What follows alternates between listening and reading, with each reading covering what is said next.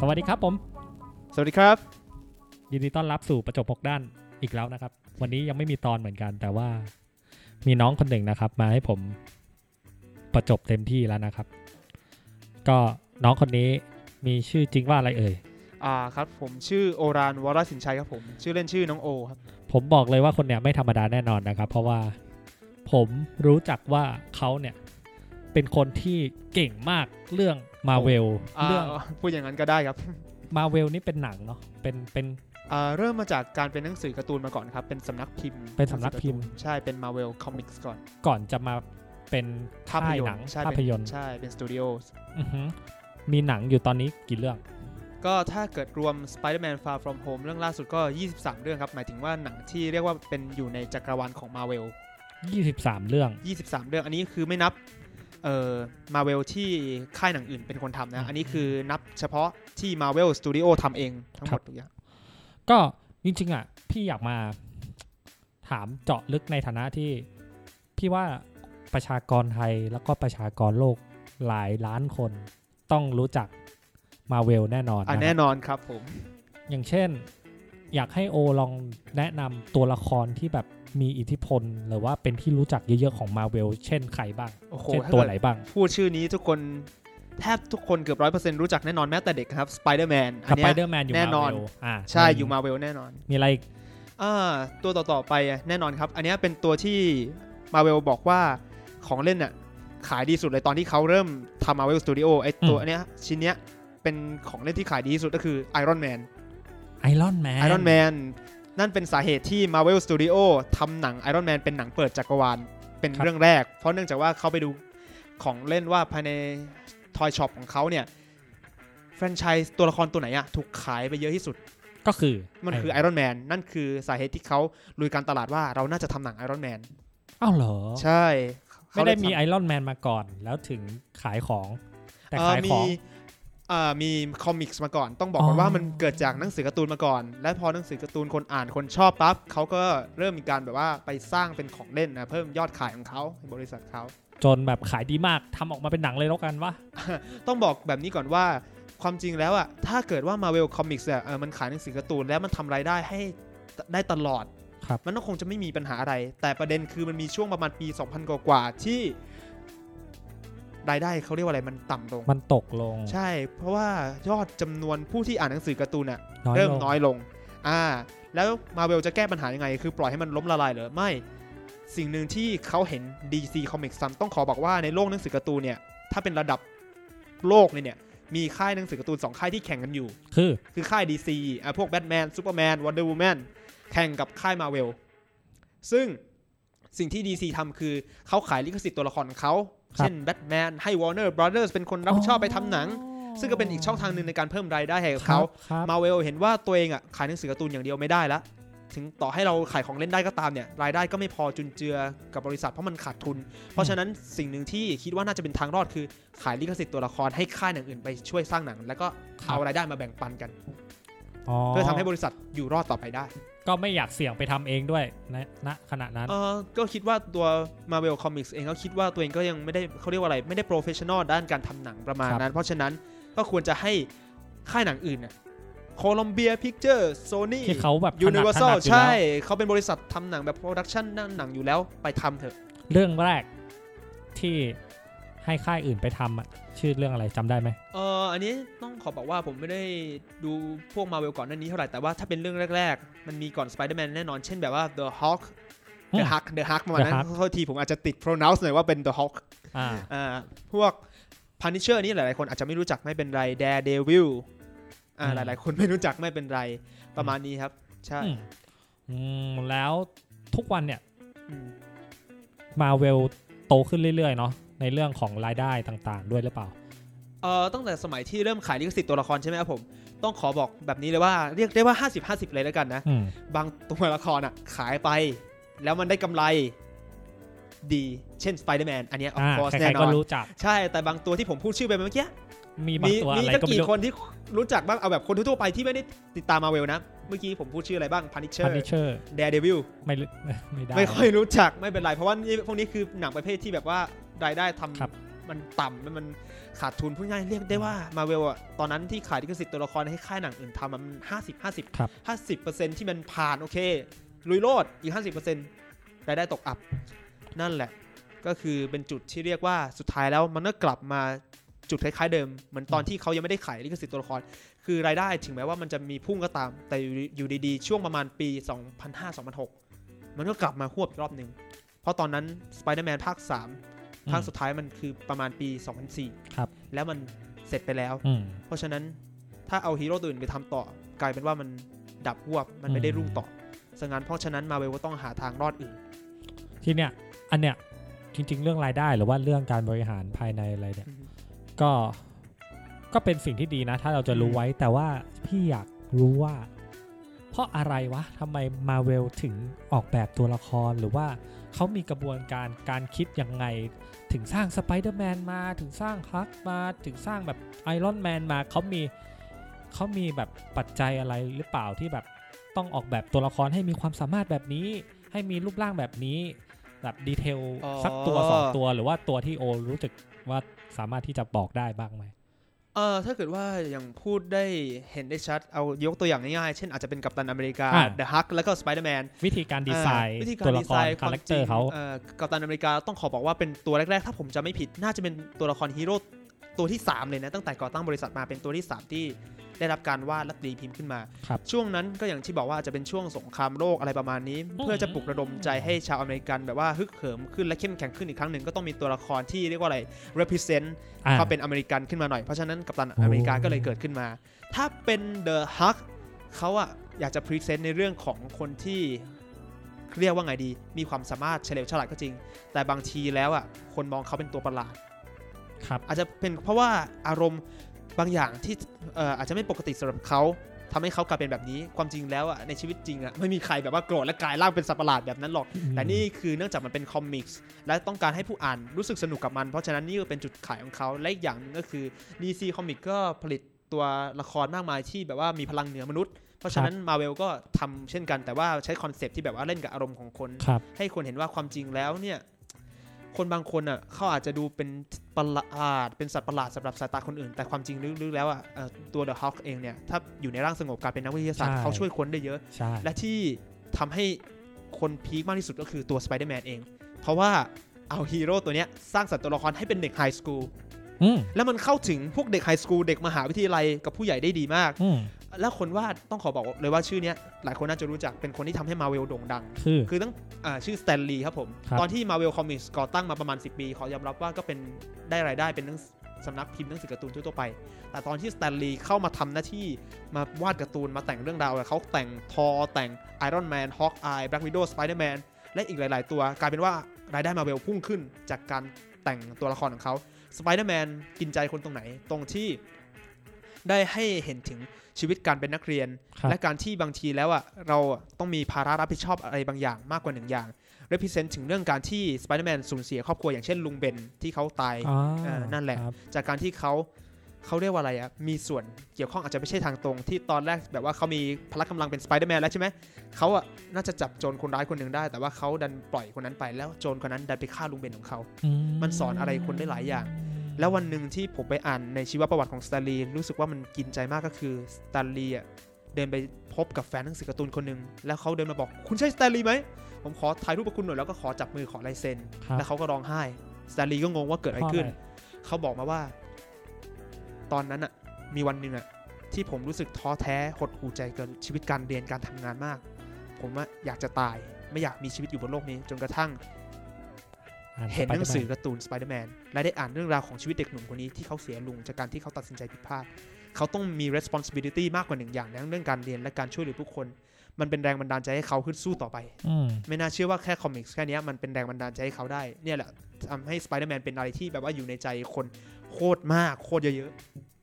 อืมอันนี้เพิ่งรู้เลยนะเนี่ย ใช่ เรื่องเรื่องเรื่องราวแบบนี้นี่จริง ๆ ก็เป็นเรื่องที่เปิดเผยที่คนคนอเมริกาก็อาจจะรู้กันเยอะปะ ๆ ใช่ครับ เกี่ย ผ วกับ มว่า เรื่อง เรื่องนี้ที่ส background ตาลีให้สัมภาษณ์อะไรต่างๆเนี่ยผมคิดว่าคนอเมริกันรู้เยอะแน่นอนใช่ แล้วก็มันอยู่ในมันมีหนังสือเอ่อ encyclopedia สารานุกรมของมาเวลกับสแตนลีย์ที่มัน ครับ ขายคิโนคุนิยะก็มีเหมือนกัน เขาก็มีวาดสแตนลีย์สถานการณ์ปีต่างๆว่าปี 19 เท่านี้เออสแตนลีย์ไปเจอเหตุการณ์อะไรบ้าง เขาเริ่มแต่งการ์ตูนมาเวลเออแต่งตัวนี้มาแล้วเหตุการณ์เป็นยังไงขึ้นในช่วงนั้น แล้วก็ที่เขาแต่งสไปเดอร์แมนแล้วมันเอฟเฟกต์กับชีวิตคน แล้วเขามาหาสแตนลีย์แล้วร้องไห้ อันเนี้ยก็อยู่ใน encyclopedia นั้นด้วย มีเรื่องราวที่แบบ based on true story บ้างไหม based on ของ true Marvel อะ story มาจากแบบตัวละครก็ได้ หรือว่ามาจากเรื่องราว based อะไร on บางอ true ย่าง story กับตัวละครนะไม่ค่อยมีแต่ว่าถ้าเป็นเหตุการณ์อ่ะ อ่ะ มีแน่นอ เหตุกาน รณ์มีเหรอ เช่นสงครามโลกครั้งที่ 2 กับกัปตัน อ๋อ อเมริกา ใช่ อันนั้น อันนั้นมัน Based on ของ true ไม่ เลย ชัวร์แต่ว่าจะให้ไปเขียนเยินยอซะแบบว่าเอาเหตุการณ์สงครามโลกไปอยู่ในนั้นจริงมันก็คงไม่ได้มันแบบว่า อืม เขาเรียกว่าอะไรไปกล่าวหาชาติอื่นเกินไป ครั เดี๋บยวมีปัญหาอีก เพราะฉะนั้นเขาก็จะแบบว่าใช้ตัวคอมิกส์เป็นตัวเขาเรียกอะไรเปรียบเทียบสถานการณ์บ้านเมืองในช่วงนั้น ใช้ตัวละครฮีโร่ต่างๆ เปรียบเทียบกับคนที่เผชิญสถานการณ์นั้นจริง ๆ ว่าเป็นยังไง แต่ อืม เขียนในมุมมองให้มันสนุกขึ้น และอาจจะมีอะไรที่มันเกินจริงขึ้น ครับ เพื่อให้มันเร้าอารมณ์ใช่ มันบนทั้งเรื่องของความสุข ครอบครัวเพื่อนรวมทั้งความโศกเศร้าและการสูญเสีย ปกติแล้วถ้าอยู่ในประเทศไทย เราก็จะโฟกัสแต่ว่าหนังสือการ์ตูนมันก็ต้องเขียนให้มันตลกโปกฮาสนุกสนานดิมันไม่น่าจะอะไรขนาดนั้น แต่ในคอมิกส์ของอเมริกันนี่คือ เขียนเศร้าคือเศร้าตายคือตายคุณต้องรู้สึกแบบนั้นจริง อืม ๆ นั่นแหละ โอคิดว่าอะไรคือส่วนผสมหรือว่าสาเหตุของมาเวลที่ทำให้แบบเขาเติบโตแล้วก็ Impact ต่อสังคมได้จนมาถึงทุกวันนี้อะ อ๋อต้องบอกกันว่ามันเป็นไปด้วยปัจจัยหลายอย่าง อันนี้ผมอาจจะเล่าครั้งครั้งที่แล้ว ตอนที่ Marvel Comics ขายลิขสิทธิ์ตัวละครให้หลาย ๆ ค่ายหนังไปทำใช่ไหมครับ ครับ มันมีจุดหนึ่งที่ Marvel อะเห็นว่ารายได้ก็ยังต่ำอยู่ดี แทบจะไปไม่รอดแล้ว เหลือเงินก้อนสุดท้ายก่อนที่เออต้องขอบอกว่า Marvel เกือบจะโดนฟ้องล้มละลายด้วยนะครับ โอ้ จริง อันเนี้ยบางคนอาจจะรู้บางแต่ส่วนใหญ่ในประเทศไทยผมคิดว่าอาจจะไม่รู้ด้วยซ้ำ ครับ สุดท้ายแล้วอ่ะเขาเลยตัดสินใจขั้นเด็ดขาดเลยว่า จะให้ตัว Marvel Comics เปิดสตูดิโอและทำหนังเอง อ่า ใช่นั่นแหละ แต่แล้วทีเนี้ยก็ต้องมีประธานบริษัทใช่ไหม เขา ครับ เลือกประธานบริษัทก็ยังดำรงตำดำรงตำแหน่งจนถึงปัจจุบัน เขาชื่อว่าเควินไฟกี้ ครับ เขาทำงานด้านโปรดิวเซอร์และก็เป็นผู้ช่วยโปรดิวเซอร์มาให้กับหนังจำนวนหนึ่ง ซึ่งหนังที่เขาเคยเป็นโปรดิวเซอร์มา เป็นหนังที่เกี่ยวกับมาเวลล้วนๆเลย อืม ไม่เคยไปทำหนังหนังแนวอื่นเขาเลยคิดว่าเควินไฟกี้นี่แหละเหมาะที่จะเป็นประธานของบริษัทมาเวลเพราะฉะนั้นก็เลยเชิญเขามาเป็น President เป็น CEO ของ Marvel Studio และจากนั้นก็เป็นการประชุมที่แบบว่าขอบอกว่าเครียดมาก เพราะว่าจะเปิดจากรวันทั้งทีหนังเรื่องแรก มันจะต้องปังให้ได้ และจะเอาเรื่องไหนก็อย่างที่ผมบอกตอนต้นว่าเขาก็ไปดูสถิติว่าของเล่นของตัวละครตัวไหนถูกขายเยอะที่สุด คือ ปรากฏว่าเด็กอะซื้อไอรอนแมนมากสุดเพราะฉะนั้นเขาเลยตัดสินใจว่าโอเค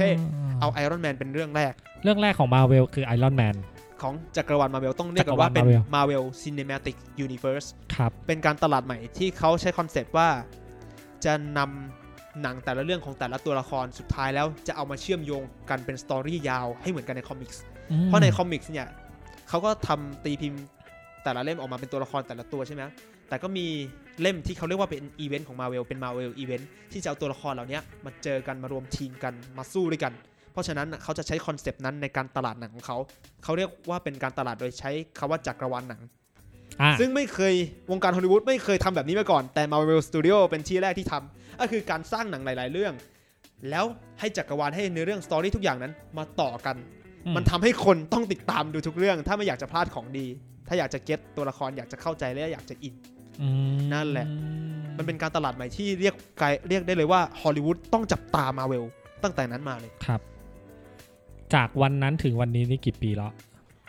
ไอรอนแมนเริ่ม 2008 สิบ 11 ปีปีนี้ 2019 แล้วครับ เติบโตมาแบบก้าวกระโดด ก้าวกระโดด าว เนอะ มากๆ เพราะว่าทุกวันนี้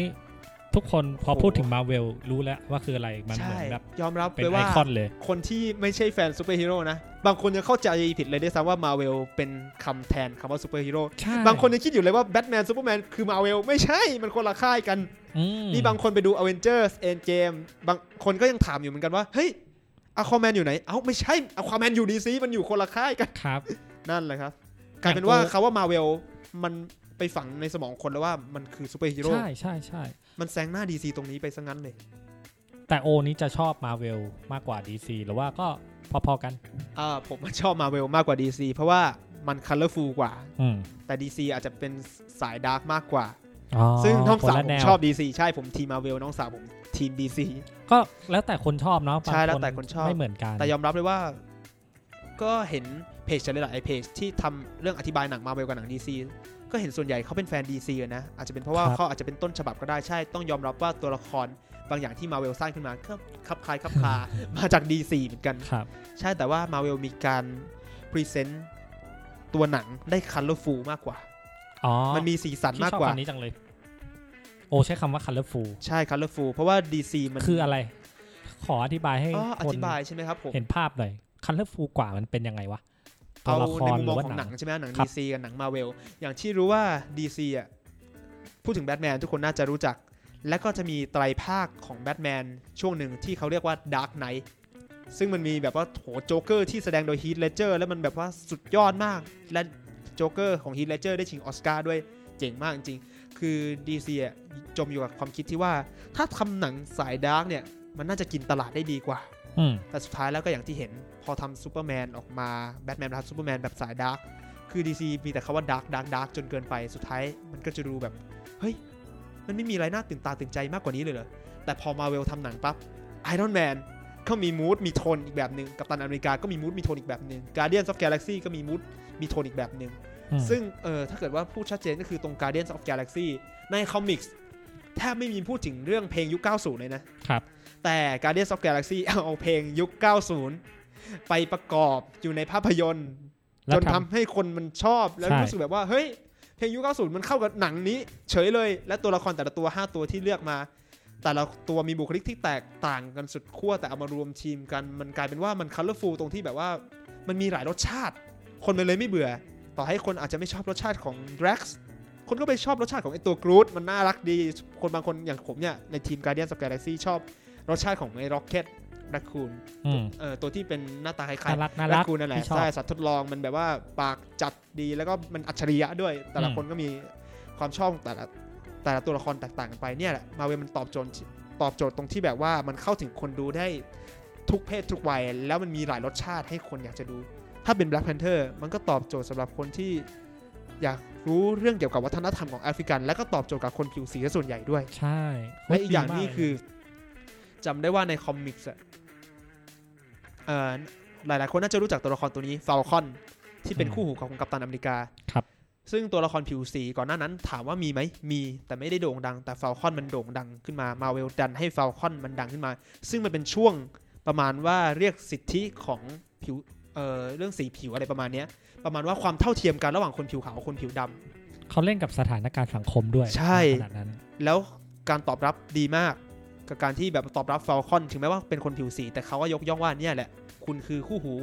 ของกัปตันอเมริกาเลย เขาเรียกว่าคู่หูเป็นพาร์ทเนอร์จริง อืม ๆ และจากนั้นตัวละครถัดๆมาที่เป็นพวกผิวสี เช่น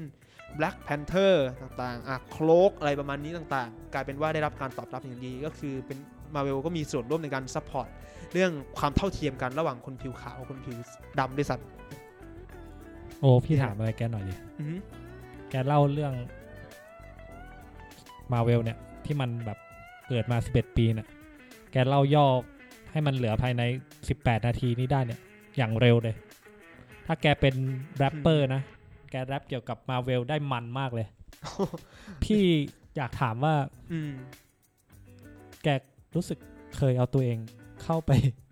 อยากเข้าไปอยู่ในสไปเดอร์แมนอยากเข้าไปอยู่ในการ์เดียนออฟกาแล็กซี่อยากมีเพื่อนแบบ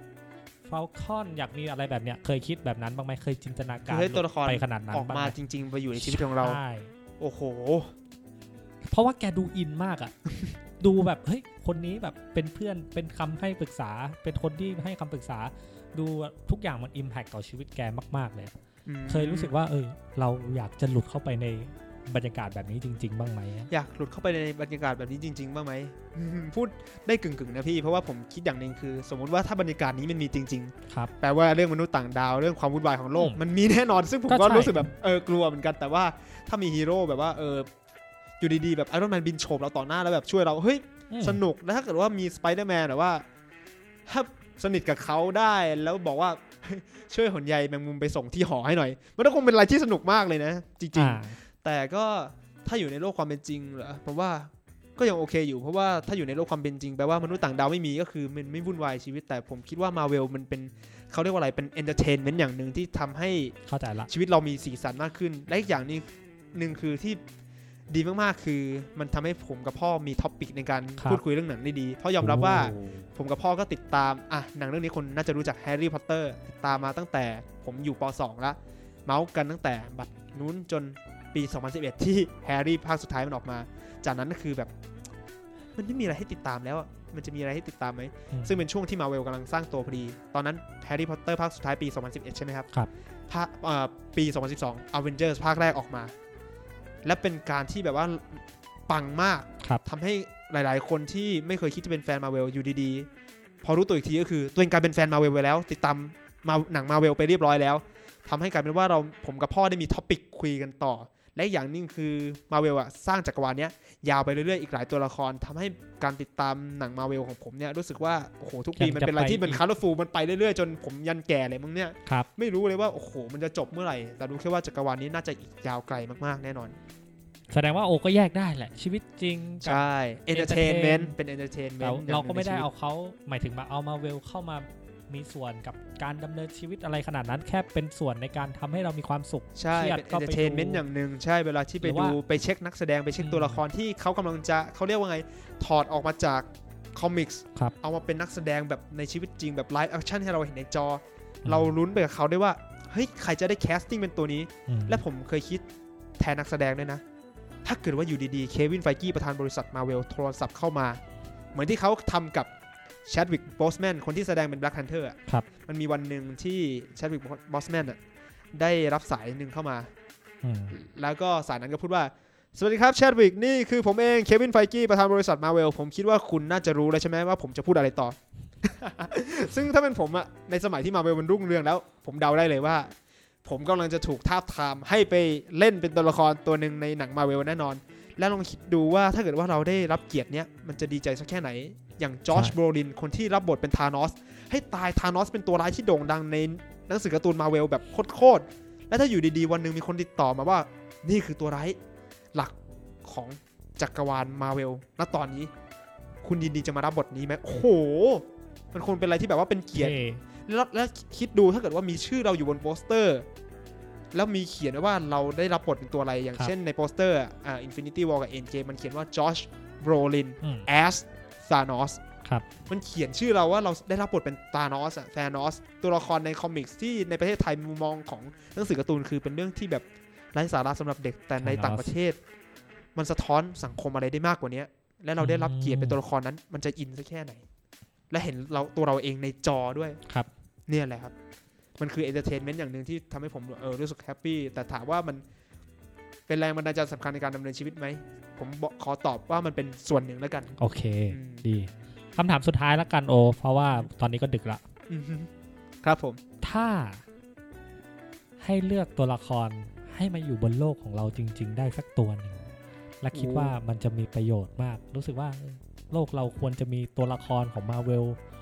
ตัวเนี้ยเข้ามาอยู่เพื่อจะช่วยให้โลกเราดีขึ้นอ่ะ โออยากเลือกตัวไหน และเพราะอะไร ตัวละครมาเวลตัวหนึ่ง แค่ตัวเดียวนะ แค่ตัวเดียวเท่านั้น อยากอะเด้ โอ้โห ยากมากจริงนะ บางทีผมก็คิดถึงตัวหนึ่งขึ้นมา แต่สุดท้ายก็คิดว่าเฮ้ยมันคงจะเป็นเพื่อประโยชน์ตัวเองมากกว่ามันไม่ได้เพื่อสังคมอะไรขนาด นั้น คือถ้าอ่าคิดแบบนี้แล้วกันนะ สมมุติถ้าเกิดผมตอบแบ็คแพนเทอร์ปั๊บพี่แปมบอกว่าเอามาแค่ตัวเดียวใช่ไหมสมมุติถ้ามันมาแค่ตัวเดียวปั๊บ ถ้ามันไม่มีอาณาจักรหรือประเทศมันมาอยู่ด้วย ม เออประมาณนี้มันก็สปอร์ตไม่ได้ เพราะว่าในเรื่องของ Black Panther มันพูดถึงเรื่องการที่เป็นประเทศวากันดา ใช่ แล้วก็ตัดออกจากโลกภายนอก แต่ในเรื่องนั้นก็สื่อให้เห็นว่าความจริงแล้วอ่ะ ประเทศคุณถ้าเกิดว่าทำอะไรดีๆเพื่อชาติอื่นได้ ใช่ อย่าไปกลัวใช่ซัพพอร์ตตรงนั้น แต่ถ้าเอาแบล็คแพนเทอร์มาคนเดียวไม่มีประชากร ไม่น่า ก็ จะ คิดว่าเปล่าประโยชน์ ผม เอา คิด สัก ว่า ตัวเดี บา ยว งตัวอ่ะอย่างเช่น สักตัวเดียวมาเป็น ตัวเนี้ย ประธานองค์การสหประชาชาติเลยก็ได้ อาจจะไม่ มี ขนาด impact นั้นแต่ว่าผมคิดว่าตัวเนี้ยน่าจะมีประโยชน์เกี่ยวกับเรื่อง transportation เพราะว่าอยู่ในกรุงเทพแล้ว transportation มีประเด็นสำคัญมาก ผม อ่า คิดถึง ตัวละครตัวนี้ คือ มันเอ่อชื่อจริงชื่อไทโรนจอห์นสันฉายา ไทโรนจอห์นสันฉายาคือโคลกโคลกที่แปลว่าผ้าคลุมครับ ครับ เออไทโรนจอห์นสันเนี่ยเป็นคนที่ใส่ผ้าคลุมตลอดเวลาพลังวิเศษของเขา อืม คือการเทเลพอร์ตเอาผ้าคลุมไปคลุมสิ่งไหนไปคลุมตัวเขา เขาสามารถขยายผ้าคลุมไปได้ใหญ่กว้างมหึมาได้ ม สามารถแบบว่าอ๋อพี่ลองคิดดูเอาแบบว่ารถทั้งถนนพญาไทอะเส้นพญาไททั้งหมดอะ คุ้ม เขาขยายผ้าคลุมของเขาออกเป็นผ้าคลุมที่มันกว้าง และ ครับ หอบ ทั้งหมดอะ ไปไห ร น ถ ก็ ทั้งหมด ได้ หายไปจากถนนพญาไทไปโผล่ที่หนึ่งก็ได้ก็ได้อะ ก็จะทำให้โลกเนี่ย เทเลพอร์ตได้ ท ง่าย รานสปอร์ตเทชันมันไปได้ง่าย อย่างมาก อันนี้ที่แว็บแรกที่ผมคิดเข้ามานะ อ่า แต่ มันก็ได้เฉพาะกลุ่มบางคนน่ะเด็ก ใช่มันได้เฉพาะกลุ่มบางคน แต่นี่คือที่ผมผมคิด แต่ ออ ก็ ก จะ แค่ เป็น นี้ หนึ่งในอินโนเวชันที่มัน มันไม่ใช่อินโนเวชันละมันเป็นปักมันเป็นสิ่งที่แบบ เฟนเม สุ นอล ดยอดอ่ะใช่อะแต่มันก็ดูสเปซิฟิกคนมากเกินไปปะแบบสเปซิฟิกกลุ่มมากเกินไป ใช่ แต่ก็รู้สึกว่าเจ๋งดีอ่ะมีตัวอื่นไหมพี่อยากได้รู้สึกว่าแบบ Impact ต่อสังคมหน่อยดิ อิมแพค ไอ้เนี่ย ต่อสังคม พี่ไม่รู้เหมือนกัน อ่ะ อ่ะถ้าพี่คิดแบบพี่แบบอ่ะถ้าเป็นไอรอนแมนได้ไหมเวลามามันเก่งไงมาทำอะไรแบบเจ๋ง จริๆงไม่ได้ ด้วย ทำให้ไม่ได้ทำให้ตัวเขาเองนะแต่ทำให้คนอื่นได้ โอเค ใช้ สมมติถ้าเป็นไอรอนแมนที่มันไม่ได้มีนิสัยแบบในหนังที่แบบว่าเห็น ใช่ ตัวเองเป็นหลักใช่ไหม ถ้าเกิดเขาทำเพื่อส่วนรวม อ่า ผมคิดว่าถ้ามีไอรอนแมนจริงอ่ะ ก็สามารถสร้างนวัตกรรมเทคโนโลยีใหม่ ๆ ให้คนได้เข้าถึงให้ทุกสิ่งทุกอย่างมันสะดวกสบายมากขึ้น ใช่ ครับ ด้วยวิธีการก้าวหน้าขึ้น ถ้าเป็นไปได้ เอออีกอย่างหนึ่งถ้าพูดถึงไอรอนแมนและวิธีการก้าวหน้า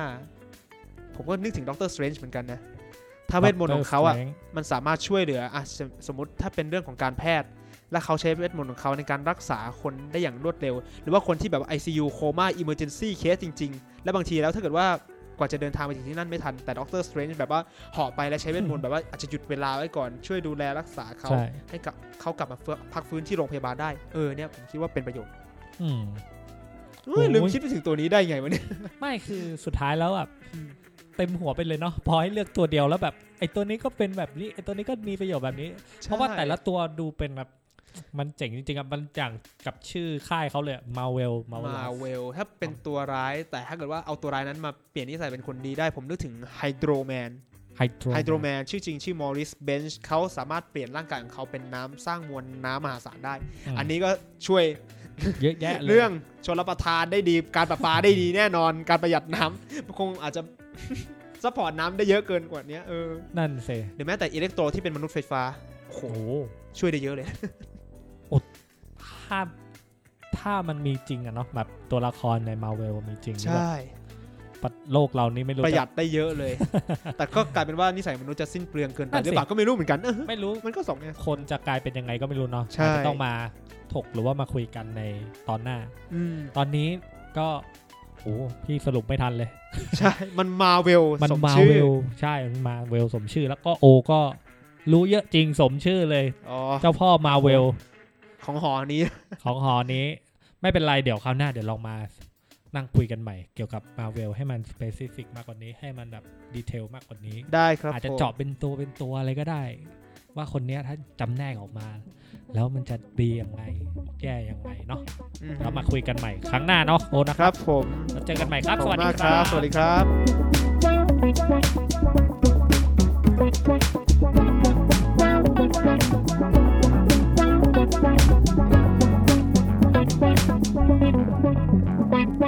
Bye.